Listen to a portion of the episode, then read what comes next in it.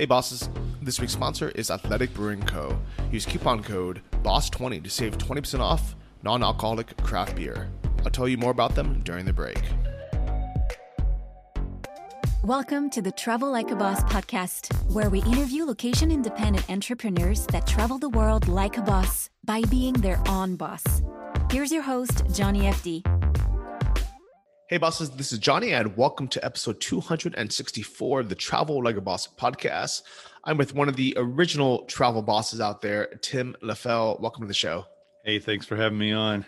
Yeah, I'm excited. So, the first time I heard about you was when I read the Four Hour Work Week by Tim Ferriss back in 2007, and he had recommended you book The World's Cheapest Destinations. That must have been a huge spike of readers for you, right? Yeah, it was. It was. It was weird when his first edition came out. I I interviewed him because he was out pitching people, you know, just to try to get some eyeballs on his book because back then nobody knew who he was and uh, he knew about my cheapest destinations blog somehow um, i guess because back then there weren't that many um, budget travel blogs around like there are now and he got in touch and we did an interview and chatted and then later i did a guest post on his uh, blog which brought a flood of traffic and yeah, man, he's just gotten bigger and bigger every year since then, and um, I'm a big admirer of his work. But I don't know if he'd take my calls anymore. Well, I don't know. I haven't tried. I don't know. You know what? He he's. I mean, both of you are the uh, kind of the original bosses of the, the, the travel world. So I'm sure if he ran into you at a cocktail party, he'd remember you.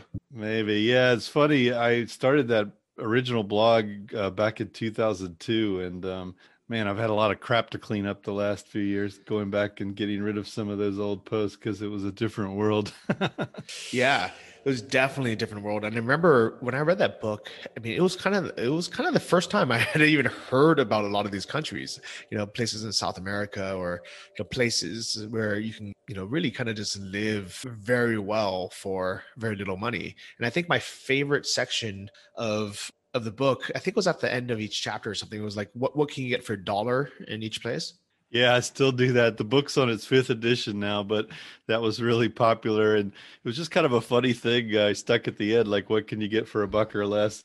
Uh, because um, sometimes it's an amazing list, you know. And so, um, but yeah, I wrote that book originally because I wished there had been something like that when I was out backpacking. I circled the globe three times, and um, this was before you could find everything you need to know on the internet and uh, there was no real guide that compared prices between countries you know there were guidebooks for mm-hmm. like southeast asia on a shoestring or whatever but they didn't tell you like here's the absolute cheapest place and here's the most expensive and so i was just trying to give a side by side kind of overview quick overview of places to visit yeah, I, I, loved it. And I, honestly, even today, there's a ton of information online. If anything, there's too much information, and everybody puts themselves out there like they're an expert now, like a like a travel expert. And I remember getting to this Twitter feud with someone a few days ago, where they said that they hated Chiang Mai, and no, I, I think I had I had responded to them saying, you know, my favorite place to live as an expat is Chiang Mai. And they wrote back saying, "Oh, I hated that place. It's terrible." And I asked how many. You know, Sorry, that's right. There's a phone ring. That sounds like a proper landline as well. It's um, I, I'm I'm staying at my mother-in-law's place right now, and she still oh, has cool. a landline with like a wall-mounted phone that's in this uh, office area. Oh, that's great. Does it have a rotary dial on it as well? no, it doesn't have that, but it's still it's pretty old school. well, yeah, I, I, really haven't heard that tone in so long. I, I, know every time I check into a hotel or something, they have a phone there. First, I'm thinking like, why do they have it? You know, I guess besides just to call reception, and second, I normally just unplug it. Yeah, no, it's it's kind of a relic, and um, whoever uses those hotel phones besides calling room service, I don't know. Yeah, so it's it's it's hilarious. But what I was gonna say is, uh, I this guy, you know, I, I, asked, you know, how many how many days did you spend, or how many weeks did you spend in Chiang Mai? And he said, uh, like three days or five days or something. And I was like, come on, like you can't judge a place how how good it's gonna be as an expat in less than a week. You know, you have to really get to know know the the the country. And I said, look, like Chiang Mai isn't somewhere I would recommend to someone flying all the way from the U.S uh, as the best place in Thailand. You know, you should go to a beach. You know, if you're coming from some cold city in the middle of nowhere, you want to go to some tropical island. That is heaven. But after one month of being on a tropical island and getting sand everywhere and not really having any infrastructure, that's when you want to go to a place like Chiang Mai and and you know have some kind of more creature comforts, but still be out, you know, close to nature and close to culture. Yeah, if you want to eat something besides uh, rice and vegetables and shrimp you know like uh, also you've got more choices and good coffee and all those kinds of things. But yeah the one that drives me crazy is these people that write blog posts like the definitive guide to thailand and they only spend a week in the country. It's like come on. Yeah. Or also you know people who have never been to uh like other countries or they've only let's say they've only been to bali that was their first trip and they're like bali's the best country in the world. I'm like how do you know? You know? Where else have you been yeah, yeah, I know, and I, yeah, I'd, I'd already circled the globe three times when I wrote that book, and so, um, and and actually some of those places in there I've been back to, but when I hadn't been there, I tried to interview people that had, and that's what I've tried to do with all of my books. Really, is try to get some other opinions in there besides my own and some other experiences because yeah, it's all subjective when you're a traveler. Some places I've hated, other people have loved. Yeah, I can definitely see that. In some places, you know, you hate for a certain reason, but then, you know, other people like it for a reason. Like, for example, every single blog or every travel guide I've ever read, and every person I even spoke to said that they t- hated Colombo, and there's no reason to go there in Sri Lanka. So I avoided Colombo, uh, and also Nuwara I think that was another place people said like there's no reason to go there. And Sorry. Yeah. Sorry, I'm trying to figure out how to um, unplug this phone. That's normally when I just end up pulling out of the out of the wall. It just completely disconnected um, when I unplugged the phone, and I was like, "Wait, these can't be related." yeah, that's all right. No worries. So everybody told me not to go to Colombo, and also Nuwara Eliya was a place to to skip. Um, actually, have you been to Sri Lanka, Tim? I've not. I've been to southern India, but I didn't make it that far. So here in the capital city is Colombo, and pretty much everyone I ever talked to said just skip it. There's nothing to do there, nothing to see there. And there's a mountain town, kind of a, a cold you know, uh, tea estate region that's kind of known as Little England, uh, called Nuwara Eliya. And everybody said, yeah, don't go there. You know, it's a waste of time. And after about six months of being in the country and just being by hot beaches and you know being you know by beautiful beaches I just decided, hey, you know what? Let me um, instead of leaving the country, uh, especially because last year was travel lockdowns. Why don't I just change the pace and go to this big city that everybody hates? And I loved it. I loved being in a big city again with nice restaurants and malls. And, and then when I went to Nuwara Eliya and it was cold, it was you know uh, instead of being you know plus 35 Celsius or like, you know, 90 degrees, it was freezing. It was like being in winter. And I was like, oh, I love this. This is like a change of pace. and I realized, you know, for someone coming for, you know, three weeks or a month, they want to be by the beach. They don't, you know, if someone's coming from the cold UK, they don't want to go to, you know, the cold NE, you know, like, or they're coming from a big busy city like New York or, or uh, Los Angeles, they don't want to go to a big city like Colombo. But once you've had a few months by the beach, you kind of like that change of pace. Yeah, for sure. And you get, you know, better restaurants, nightlife, all those kinds of things. And you can go shopping for what you need. Whereas when you're in a beach community, uh, you have to make do with what you've got if something breaks. Yeah, I, I, definitely agree. So I think, you know, your style of traveling and, and my style of traveling and, and your books you know world's cheapest destinations but and also a better life for half the price.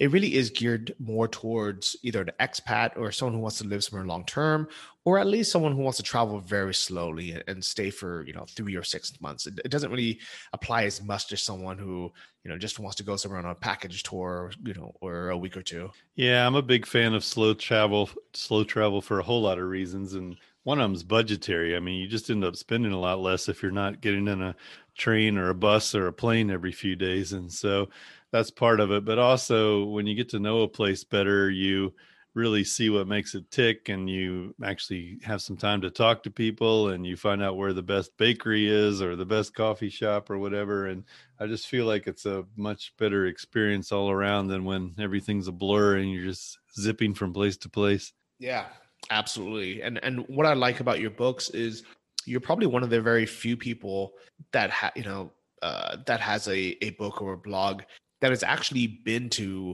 you know most of these countries or all these countries. And even though you, you are an expert in it you don't have a big ego of saying you know whatever you think is, is correct. You know i like that you interview other expats and other travelers about each destination. Yeah well thanks. And um yeah I, have got a post on my blog somewhere about uh, how many countries have you been to? Uh, nobody cares. Like, uh, you know, it's it's such a bragging point for some people, you know. But it's like, well, all that says is you got enough money, or you found a way to, you know, bop to all these different places, like you know, a privileged person. But it doesn't mean you're better. I mean, I could have been to 20 more countries than I've been to, but I chose to go back to Peru four times. I chose to spend my time in Mexico living there, you know, and I have never been to El Salvador or Paraguay, but I don't think it matters, you know. so I don't know. It's just a silly, uh, you know, my thing is bigger than your thing sort of uh, talking point, but it just doesn't really mean anything, I don't think, in the big scheme of things. Yeah. If anything, sometimes it means less. You know, it's, it, it almost kind of shows the exact opposite where if someone never goes back to the same country just because they want to go somewhere new, you know, on one hand, it's exciting to to see a new place, but there's a i think there's a lot of benefit of going back to countries that you like to getting you know to get to know it better to dive in deeper to see how it changes to revisit some of the places that you've been before or just kind of get to that next level you know like for example you know people some people will go to bali all the time and maybe they choose to go back to bali every year just because they they like it or it's you know where their friends are. But a lot of people never take that next level and say well okay now that i'm in bali where else can i go you know, maybe I'll go to the Komodo Islands, and yeah. it's incredible there. It's so amazing there. It's you know, if in, in many ways, it's ten times better than than Bali. It's more beautiful. It's more natural, but it's it's uh you know it's one of those things that most people just never do because they just kind of get comfortable doing their own thing and they just want to be where I don't know, like where where the, it's the, the the the the cool place to be, I guess. If that makes sense. Yeah, I mean, there's so much to do and see in Indonesia beyond that island, and and it's a much better experience in many cases because you're not sharing it with you know tens of thousands of people on vacation. And so, bosses, real quick, I want to tell you more about this week's sponsor, Athletic Brewing Co. If you love beer as much as I do, but you can't always drink it for alcoholic reasons or for fitness reasons, like for me this is why Athletic Brewing Co. is awesome.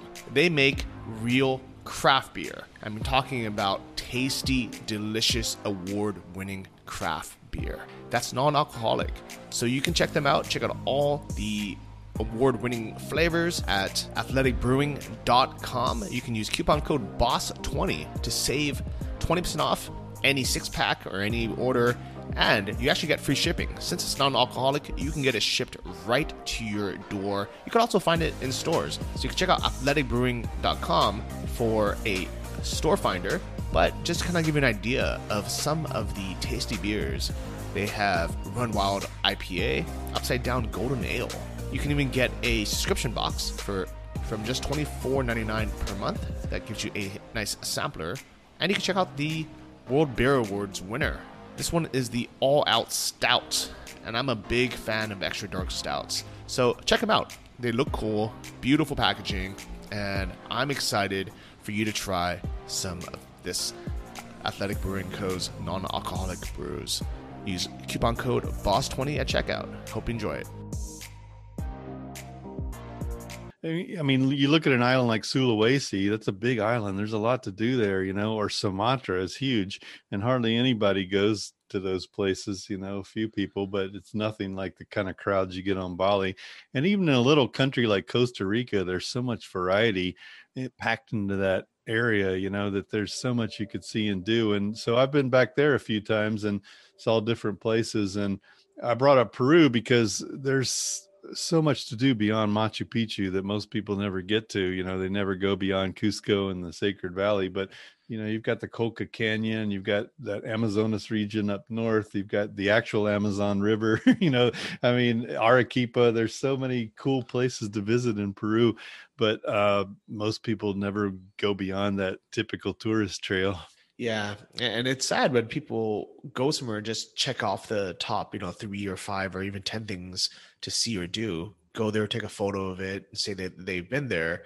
Maybe they'll go and you know write a blog post about it or make an Instagram post about it, make a YouTube video and say, okay, I did, you know, XYZ country. And it's like, and yeah. if they're gone in 10 days or two weeks, it's like they really didn't see it. And I, and I feel bad for them, you know, because they're just moving on and saying, okay, you know, country number 92, you know, I'm almost at 100. Then, I know. It's, you know, then, it's then crazy when it's a big country.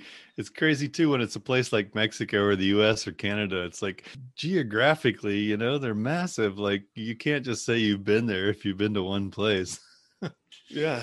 I mean, it, even like, you know, slightly s- smaller countries like, like Italy, for example, you know, you could spend a week and just go all the way up and down Italy and say like, oh yeah, I've been to like Milan, I went to Venice, I went to Rome, to Pisa, you know, I went down to um, the south. Okay, I've done Italy, but for me, it's Italy is one of those places where I feel like every region is so different. The food is so different, even the culture is different, and I'm happy to go to Italy every summer for the rest of my life and just explore a different region every single time. And I think I'll never get bored of it. Yeah, I was going to go there uh, last year. TBEX was the bloggers conference was going to be in Sicily, and I had plans to go before. You know, Italy was like the first place the pandemic really broke out in Europe, and they canceled everything. But I was going to go down to the boot area, that area around Bari and uh, Puglia, I guess it is, and because mm-hmm. uh, yeah, I don't feel like I really need to go to Florence and Venice and Rome so much um, as I'd like to see the real Italy, you know. And I might get to those other places, but I wanted to just explore a bit and see uh, some places slowly again that you wouldn't uh, necessarily go to on your first trip with a bunch of other tourists. Yeah, I, I definitely think so. So what, what I was trying to allude to uh, before about your book that I really like is because you've actually been to so you know some of these countries it's a very kind of uh, formidable guide or hard to find you know piece of writing where you can actually compare you know apples to apples and you know uh, by someone who's who knows what they're talking about and has actually been to these countries. And i think that's that's almost impossible to find. I mean i've been traveling now for 12 years and you know i feel like i know the places i've been to very well but you've been doing this for even longer much longer yeah, I mean, it helps to have some age under your belt to to get some experience to go to so many places. But yeah, I've been to every country in the world's cheapest destinations, and I think there's twenty some in there. And I've been I've been to all of them in a better life for half the price, except for Georgia. That was on my 2020 travel list too, that I never made it to, but I'm hoping I can get there when things get back to normal. But I I did interview about 80 people for a better life for half the price. So I talked to expats living in all these countries. So I tried to get the lowdown um, where I didn't have the expertise. I could get it from someone else, and then I live in Mexico and spend a lot of time in Latin America, so I I have that down pretty well, but not all, not every place. yeah, but so what is kind of like your backstory? When did you start traveling and, living abroad? So I uh, graduated college with a music business degree, and I actually went to work for RCA Records, and I worked for them in Nashville and New York. So I had a corporate job for seven years before I ever set foot outside of the country, except a except for um, a trip to Canada and I went to Jamaica on vacation, but you know, just basic stuff. And then when I got, I eventually got fired from that job, which was, um, it ended up being a great experience. I mean, it was a good thing that happened to me because it was mostly because my boss and I hated each other and we didn't see eye to eye on a single thing. And um, it was kind of like this big weight off my shoulders when I left there because my wife, had been talking about going traveling. My now wife, she was my girlfriend then, had been talking about going traveling. And I was like, yeah, all right. But, you know, I got this job, I got this car, I got this condo. You know, you have all these things that tie you down. Well, I got fired from my job. And then, like, maybe two months later, her company went out of business. And she worked in the music business too. She worked for another record label and it went out of business. And we're like, well, if we were waiting for a sign from above, I think we just got it.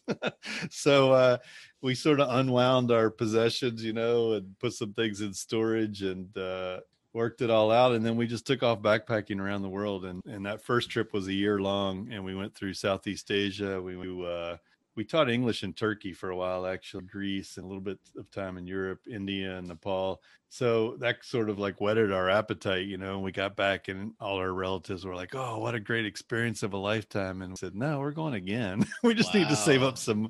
We just need to save up some money." And so we saved up some money and took off again, and we went for uh, two years the next time. But half of that was teaching English in Korea, so that definitely more than replenished our funds. We saved a lot there, and um, and then we went back out again. So yeah, we yeah. Uh, did a lot of trips and hit different areas. And, and what year I, was that that that first trip? So this this was all mid to late '90s, and um, so I think I started in 90, 93 or '94, and um, yeah and i had a i'd started to work to do some travel writing then too like just um, you know writing for magazine and i had this gig reviewing hotels for a trade publication for travel agents and so i actually reviewed hotels up and down india and all through turkey and korea and all these places while i was there. Egypt jordan and israel i did all of those. So um, that was a great experience and put some more money in my bank account and it was funny we would uh, be on a backpacker budget and then all of a sudden I'd get hosted at some nice hotel. So we had these backpacks you would zip up and turn into a suitcase. And so oh, wow. we, we would roll up in our one nice outfit at the ah, fancy hotel. Swanky.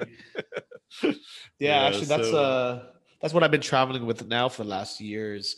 Um, I I don't like rolling uh rolling luggage. It just it's too inconvenient. You know, there's a, there's a lot of countries I go to where you know you're not just going from airport to taxi to hotel. You know, I'm going through the streets or onto a train or on a bus, sometimes on a on, on a small boat uh, to, to take a ferry somewhere.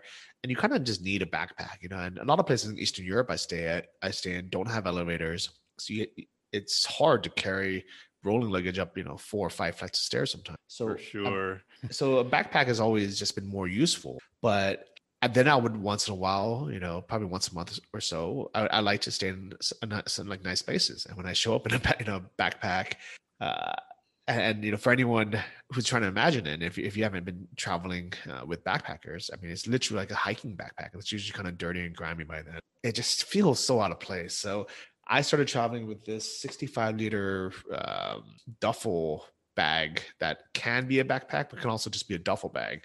So I just show up and wherever I am, it's, it's perfect. Yeah, that probably looks better. Yeah, we had one where it would like zip up and cover up the straps, you know, and basically look more presentable. But uh, yeah, I agree with your sentiment totally. I, I actually did a post one time said why you don't backpack with a wheelie suitcase because um, where even where I live in Guanajuato, it's mostly pedestrian streets and they're really hilly, you know, like long flights of steps to get to your hotel sometimes. And I see these people struggling with some overstuffed suitcase, you know, that they figured they would just wheel around, but then they can't wheel it around and they've got to actually carry it and they're screwed. so, uh, yeah, backpack's still very handy for a lot of places. And a lot of times your hotel will be like at the end of a dirt road or something, you know, so, uh, or, or you got to walk down the beach to get to it. You know, backpack can be very handy, even if it's just something like you're talking about a duffel with straps on it that you can throw on your back.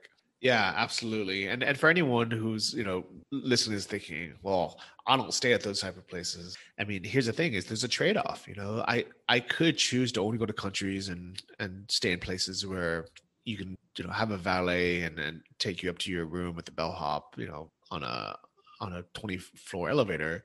But I feel like we miss a lot of very authentic experiences if we only stay in places like that. Yeah, I agree. And they're they're usually not in the greatest location, at least in terms of places where budget travelers go. You know, those are like the city hotels that business, or they're the fancy resorts that people on a one week vacation stay in. So um, I'm thinking of Thailand, for instance, back to there. Like, there's a lot of really good mid range hotels in Thailand that are you know 30 bucks a night that have elevators and pools and whatever, but they're usually kind of on the outskirts somewhere. You know, they're not right in the middle of the action. Want to be. so I have a question, Tim. If if you woke up, you know, tomorrow and you had ten million dollars in the bank, would you start just staying in, in you know, these five star hotels all the time, or what would you do differently? No, I would probably stay in the inns with character. You know, some of those are more money, but they still got some character to them. I've actually reviewed over a thousand hotels and I've stayed in some really nice places, but they're kind of isolating a lot of times. I mean, some of them are fantastic and beautiful, and I would definitely go back. But you don't always meet the most interesting people at those places either, because they're hedge fund managers or corporate attorneys or whatever. They're just not the kind of people I would hang out with, even if I had all the money in the world. So, um, yeah, I don't know. Um, I've stayed at some um, places that I would go back to because they're in a fabulous location. You know, they have incredible views of snow capped mountains or they're in a game park or something like that. And that's something that's worth paying for, I think. But other times they're just uh, sort of like pretentious and have a fancy lobby and that's what you're paying for so i would find like the relais and chateau kind of places where you can stay in some beautiful country inn and be ride some horses around and go hiking. yeah, or maybe the Grand Budapest Hotel. Yeah, yeah. I love that movie. Uh, I feel like I need to see it again. It's been a few years, but Wes Anderson stuff, but that one especially. Yeah, definitely. I mean, for me, I've always liked staying in kind of more budget friendly places, especially for what you just said about meeting interesting people. You know, this is why one of my favorite travel hacks, if I'm traveling alone, is to stay in hostels that have private rooms. And that way I can still have, you know, a good night's sleep. I don't have to worry about people snoring or me snoring and waking up other people. But I can still have the common areas and the budget friendly crowd who is usually longer term travelers who have actually you know or just have more character. Yeah and there's a bit of advice in there. Um, if you go to these cheap cheaper countries the ones i've outlined in the world's cheapest destinations you can always have a private room. And i think that's a big advantage you know? Like if you're going to uh, paris or london or amsterdam you're if and you're on a budget you're probably going to be in a hostel with you know 12 other people in your room or something. But if you go to Southeast Asia or even Hungary or Bosnia or somewhere like that, you can always get a reasonably priced hotel with your own bathroom and not have to worry about it. Yeah, I remember in Amsterdam, I paid, I think it was like 50 euros a night to share a room with seven people. And it was, oh, it was like the best deal I could find. It was something insane. Yeah, I, I, had an experience like that too. When when we first traveled around the world, I think it was Amsterdam, where we paid what seemed like at the time an insane amount of money to share a hostel, and we were thinking, "Oh my God!" Like when we were in India, we were in a palace for this amount of money. Yeah, and it's crazy, and and I really don't think that going to these uber popular places like you know Paris or Amsterdam or well, I don't know what else is on the, on the list, but to me, I think they're just overpriced because they are over touristed because they have the name they and everybody's flocking there. Yeah, and I, I, think if you just look at pure economics, uh, if you go to a place like New York City, the rent's really high. You know, the real estate's really expensive, and the cost of labor is really expensive. So, you know, a hostel that's charging you forty or fifty dollars a night might not even be making that much money. It's just the expenses are so much higher, and that's what the market will bear. Whereas if you go to some cheaper country where labor is two dollars an hour and real estate's a bargain, then they can charge you a whole lot less and still make money and support their family. So it's not like you're taking advantage of anyone. It's just the the rates are lower because that's what the market is. Yeah, I can definitely see that. So out of all these countries you, know, you visited and written about, why did you choose Mexico to base yourself out of? Well, part of it was just convenience, honestly. Um, my mom's still alive, my wife's mom's still alive, and we wanted to be able to get back and see our family now and then. And there's also the time zone factor. You know, if you're American or Canadian and you stay in Latin America, you can be on a similar time zone. So if you're doing business, that makes things easier. But honestly, we looked at Nicaragua, we looked at Argentina and some other places, um, but it was really just a matter of how easy it was to get home and what the flight prices were like, you know, because if you travel to Mexico from the United States is basically like getting a flight to Seattle or something from the East Coast. You know, it's not expensive at all. And we just flew back from central Mexico to Florida for $216 in business class. We actually got because there's such a travel slump right now. We got one-way business class tickets for uh, 216 bucks. So we got to sit in the front of the plane and have some more distance and be the last ones on, first ones off. So that was yeah, that's, that's always but comfortable. But I do like the culture and the food and the, the there's so much geographic variety in Mexico and um, I've been to I don't know 20 states maybe and there's still a whole lot I haven't seen so I'm not going to sort of use up the country you know there's still going to be things to do and places to check out and so that's an advantage as well. So are you saying that there is more to Mexico than just Tulum? yeah, believe it or not. And you could find other places to pose in front of. but uh, it's going to be my base forever. I mean, I'm not, I had planned to go live two months here, three months there this past year, and all of us got grounded. But I'm going to try to pick that up again and we can move around freely and maybe, you know, explore more of Europe and Asia you know still be able to come back to my home in mexico yeah i think uh, especially as we get older it's nice to have some kind of home and i used to think i wanted that home to be in the us but now I realize there is zero chance I want to have I want to buy property or settle in the US anywhere, you know, anytime soon at least. So I think if I was going to have a home base, it would definitely be outside of the country. Yeah, and I think um, we get indoctrinated in this idea that you have to buy a home you know as an american you've been you've kind of had this drilled into your head because for generations that was a surefire way to sort of secure your future you know if you bought a house eventually the price is going to go up over over time if you want to it but there's a lot of costs of ownership that that they gloss over you know the uh, the maintenance and the taxes and the insurance and all of that so in a lot of cases you're just better off renting you know maybe your whole life you're better off renting but you know if you do buy a home somewhere maybe you should look outside your home country because you can get a whole lot more for that money and it's a and there's just a lot less downside i mean housing market in the us and canada is insane right now it's like outrageous bidding yeah. bidding wars and people are paying more than the asking price it's really hard to justify that value I've yeah. owned a few homes. I've done it, but I wouldn't do it right now. Yeah, and, and, it's I think the only reason why you know financially someone would even buy a place is they're afraid that you know the rent's going to keep going up.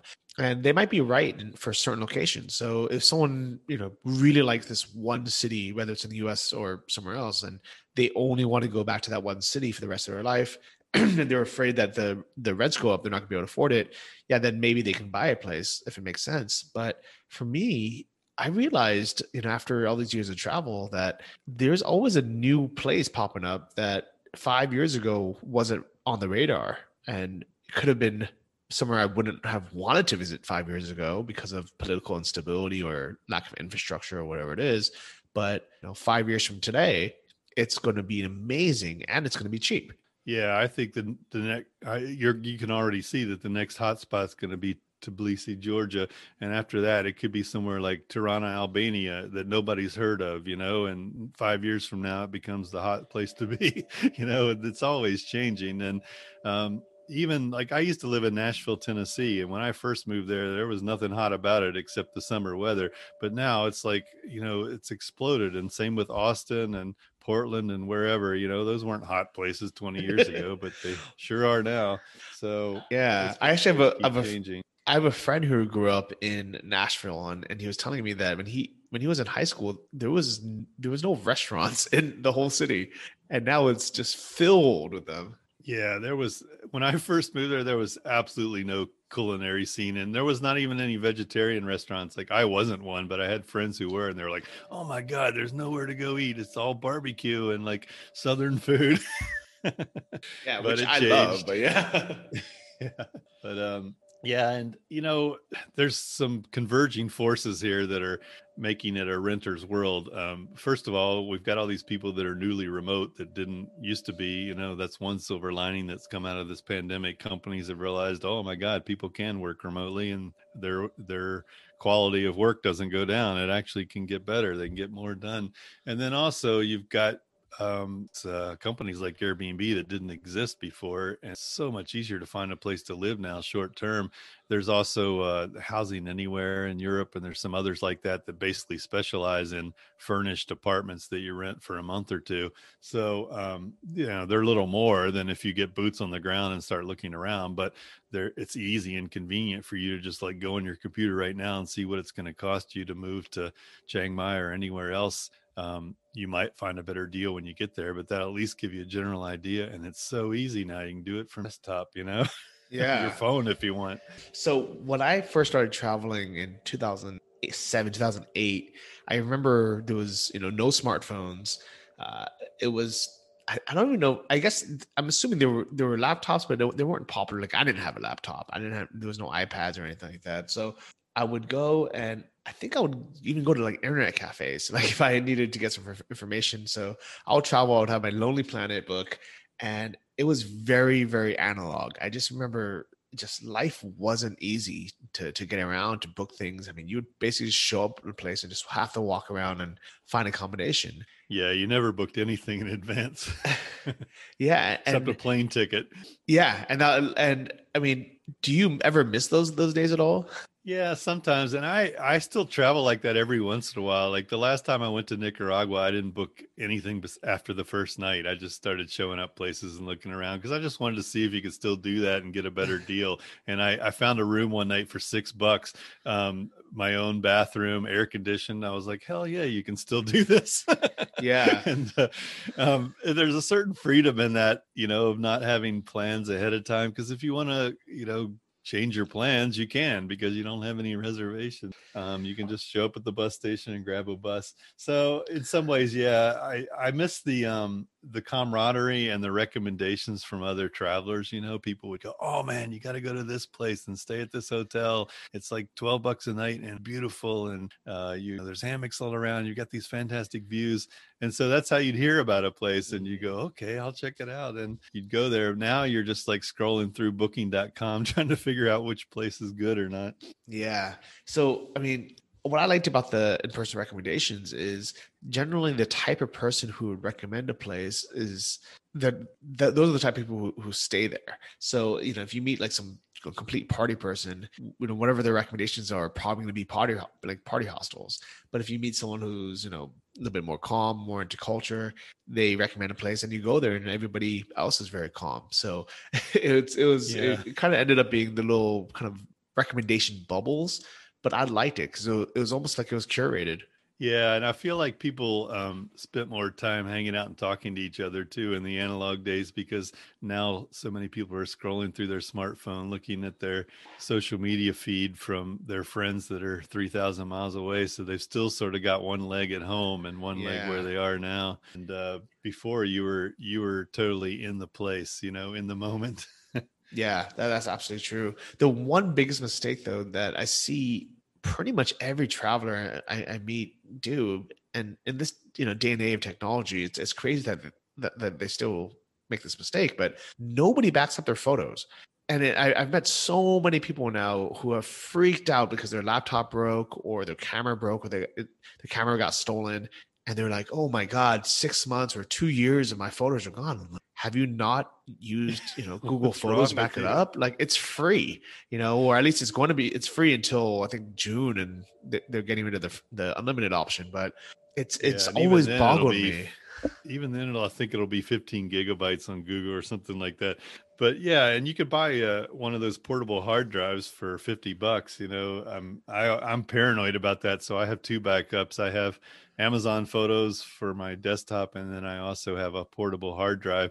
But then for my phone, I back them all up to Google Photos because, yeah, I mean, who wants to lose like a year of memories? It's crazy. It's so cheap to keep it back up, backed up. Yeah, but it it's always it always comes down to this: is people move too fast. They travel too fast to even look through their photos or upload photos. And for me, yeah. it's you know, I, don't want to, I don't want to ever say like, you know, it's karma biting them, but it's if they had just taken the time to say, you know what, instead of trying to check off, you know, an extra 10 countries on your trip, you know, take some time and just go to a cafe and, and upload your photos. And just like, Not hard. I mean, even let's say you had a budget of 10 bucks a month, then you can get a terabyte of storage on Dropbox or, or you know, whatever service you easy and, and cheap now. Yeah. But I mean, do we, do you remember what ca- kind of camera you had when you first started traveling? Yeah, I had, um, I had a this was a film camera. Um, it wasn't a 35 millimeter like uh, SLR. It was just like one of those point and shoots, but with a really long zoom lens. And I still travel with a camera like that today, but a digital, a bigger digital version. And now they call it a super zoom camera.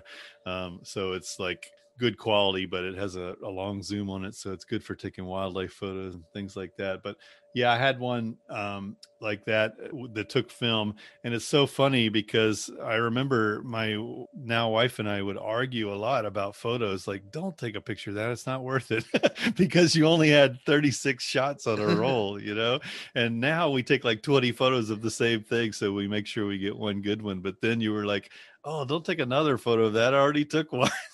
yeah, but then. uh one time my camera got stolen on a train in Italy. I mean, not Italy, uh, India, while I was sleeping. The guy actually reached through a window, busted the lock, stole my camera without me even waking up. And my head was like on the backpack. I don't know how he did it. He's a, he was a pro. Oh. but anyway, the biggest bummer about that was I lost a roll of photos, you know? And so I was like, damn, I lost all those pictures. Oh, that's a shame. Do you still have any of those old photos? Like, did you ever digitize them? Uh, I have them, but not in digital form. No, every once in a while I'll pull one out and scan it. Um, but uh, it's funny, all the article ones I took were slides, and that's really annoying because I've got all these slides, and those are much wow. harder and more more expensive to convert. But the ones I took with a regular camera, um, just film shots, yeah, we've got actually all of those, the good ones, in a photo in photo albums, and um, my wife took the time speaking of taking time um, when we got back from our trips and she actually put little captions under them so we know where they, they were and what we were doing she took notes on the back of the photo like when we got them developed so she was oh, much smart. more organ much more organized than me because after a while you forget where you were you know and yeah. what was that place again um, so we've got some really cool old photo albums that we can look through now and, and see our uh, old pictures but yeah i'm actually in the room right now where they all are, so I should um pull some more out this time and scan them. Yeah, I, I wish I had something like this, but I, I, I remember I think I just purged everything. I just kept track, you know, like I was living in Thailand for so long, and then I basically never moved back to the US. You know, it's been 12 or 13 years just constantly moving abroad, living out of my suitcase. And I, I think it wasn't until maybe probably five or six years ago, or where everything you know, became you know got online, and I had an iPhone. I, just, I don't I don't have any memories of those first like five, you know five years, but that's all right. At, at least I have the the the brain memory of it, I guess. yeah, the image in your mind. But yeah. yeah, I know what you mean. Sometimes I'll be writing an article and it's about some place I went 20 years ago. And I'm like, oh, I wish I had a digital photo of that. Yeah. uh, but you know, um, if you could link to it for the show notes, I'd love to send you something. Um, this guy named Kevin Kelly, who was the founder of Wired magazine, um, he's got some books out and uh, just a great, brilliant guy. But he wrote this article on my Perceptive Travel site that was talking about being a backpacker in the 1970s. And so my story goes back, but man, his goes way back. And I think it was kind of hard when I started. But, you know, we talk about analog. I mean, and film cameras, like he would carry like 30 rolls of film around with him, you know, and has these crazy stories. And he was going places where there was not even a guidebook, you know, there was no guidance whatsoever. And it's pretty wild. Yeah, I, I, can definitely imagine that. And yeah, I actually just pulled up the uh the link now, and there's there's photos. I mean, I don't know where he got these photos from. These are amazing. Yeah, he he wrote a book called Vanishing Asia, which is all his photographs from those early days because a lot of it did vanish. You know, it just turned into your usual modern city. A lot of these places, like Kathmandu, you know, I mean, Kathmandu looked incredibly different in the 1970s because there were no cars. oh yeah, and uh, it's hard to imagine now with it's so polluted and jammed with traffic. Yeah, I remember Kathmandu was just full of dust and then hiking shops, and that was. yeah, that's your impression now. Yeah. Yeah, it's it's yeah, it's I mean, you know, part of me wishes that I, I could go back in time and, and see all these places. But at the same time, I could just go to, you know, other kind of less explored countries. And I'm sure that a lot of that still exists. And, and this is why I like Eastern Europe so much is, you know, when I go to places like in Ukraine, actually I, I had this joke where uh, my ex-girlfriend was Ukrainian and we would watch, I would pull up a YouTube video and we would watch it and I would say, guess what year this was published? And she would always say, you know, I don't know, she's like, oh, 1997 or 2005 or, you know, something from a long time ago. and I would just laugh and say, no, this just came out two days ago. this came great. out, you know, this came out in April. Yeah, I love uh, going to places like that that seem kind of stuck in time, you know, and you know they're not going to be that way forever. But it's uh, it's great when you experience there's still like a sense of the history. Yeah. So where are some of these places that that you feel like it's still you know like it's still not you know completely up to up to date yet, where you can still see see some of that culture and that history? Well, I talked a little bit about the Balkan areas, and um, you know, because there was a civil war going on there for a while, um, I feel like you can still step back in time. And if you go to Bosnia, Montenegro, Albania, those countries, um, and even like you said in Eastern Europe, I mean, I did some cycling through the Czech Republic, and you know, some of those towns, I think they look pretty much like they did hundred years ago. And uh, I think any place in the world that hasn't gotten super developed yet, and so there's a lot of um, villages in Bulgaria and Romania that are half empty because all the all the young people went to work somewhere else in Europe where they could make more money. So they're sort of stuck in time because of that, you know, because economically they just haven't progressed.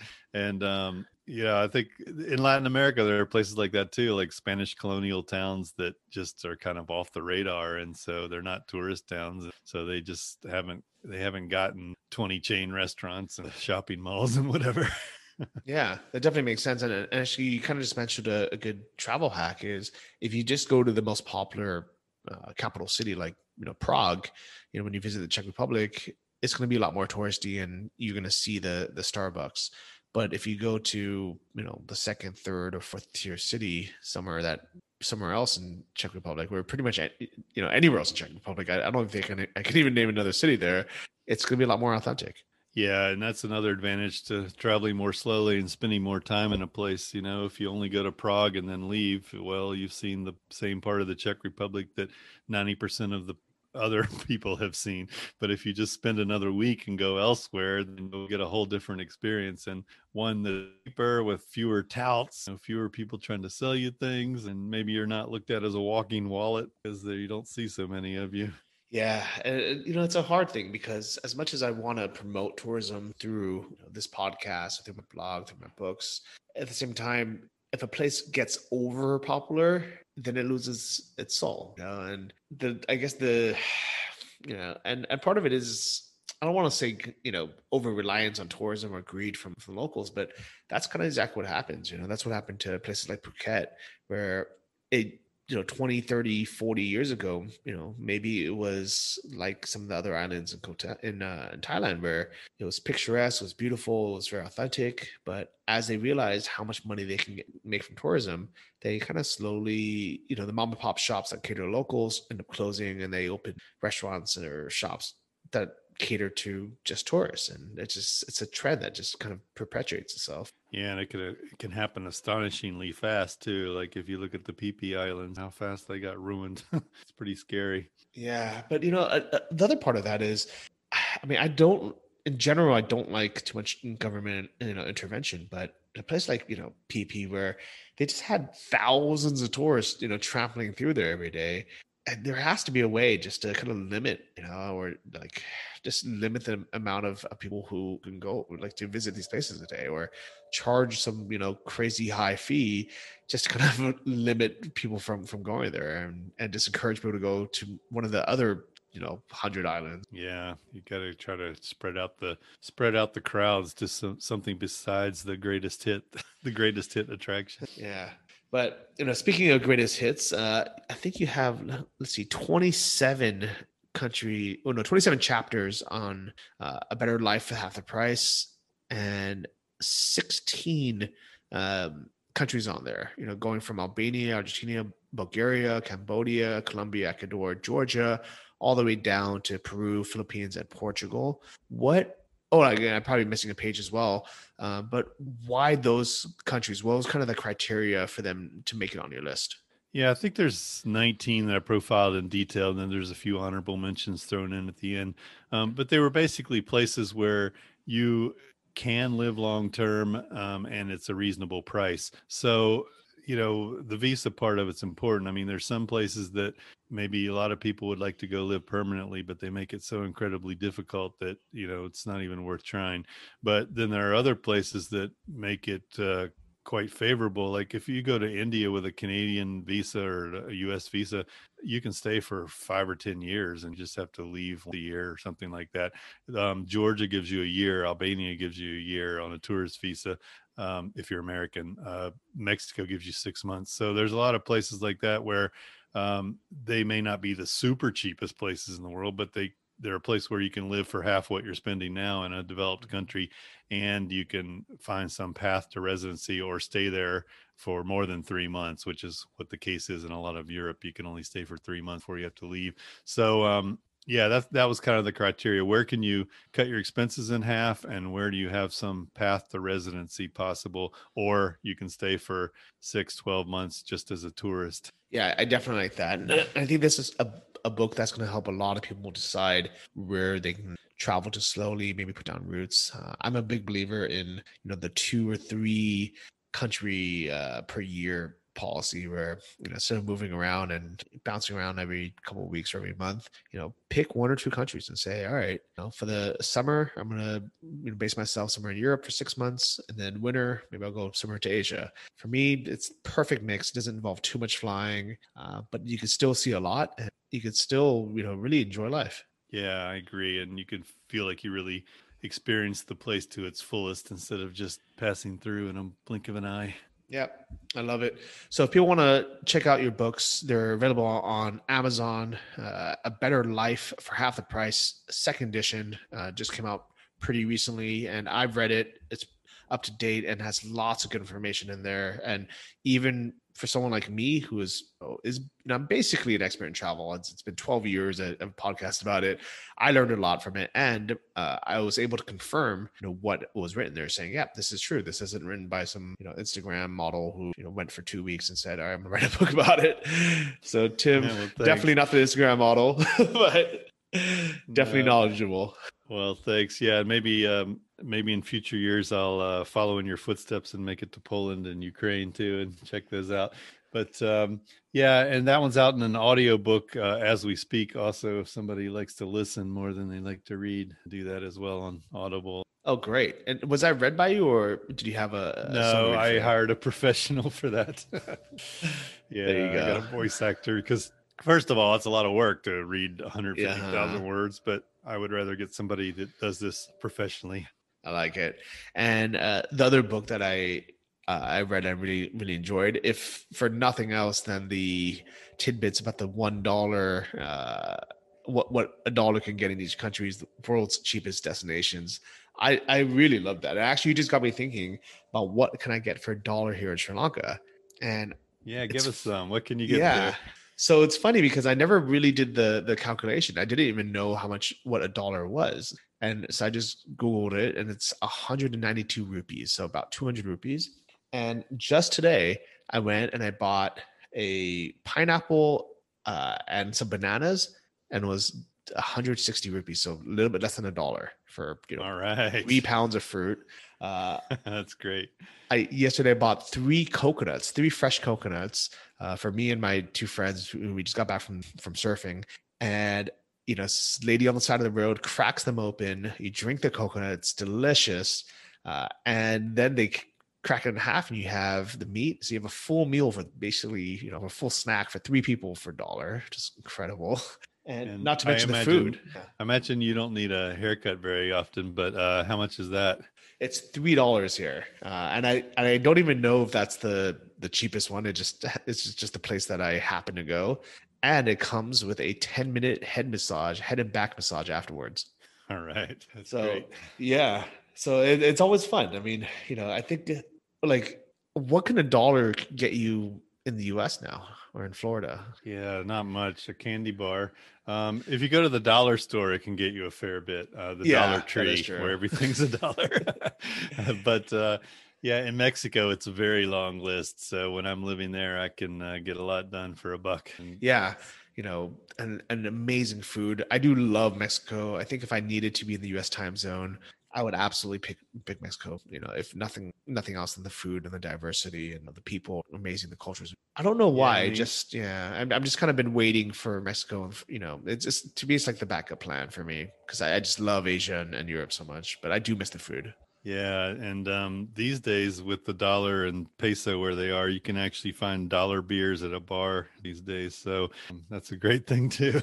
Yeah, I mean the idea of being able to get a beer, you know, a ice cold cerveza, like and Mexican beer is amazing, and a couple, you know, like sometimes you can even get a couple tacos, but if I even if I just get one taco and a beer for two dollars, I'd be ecstatic. All right.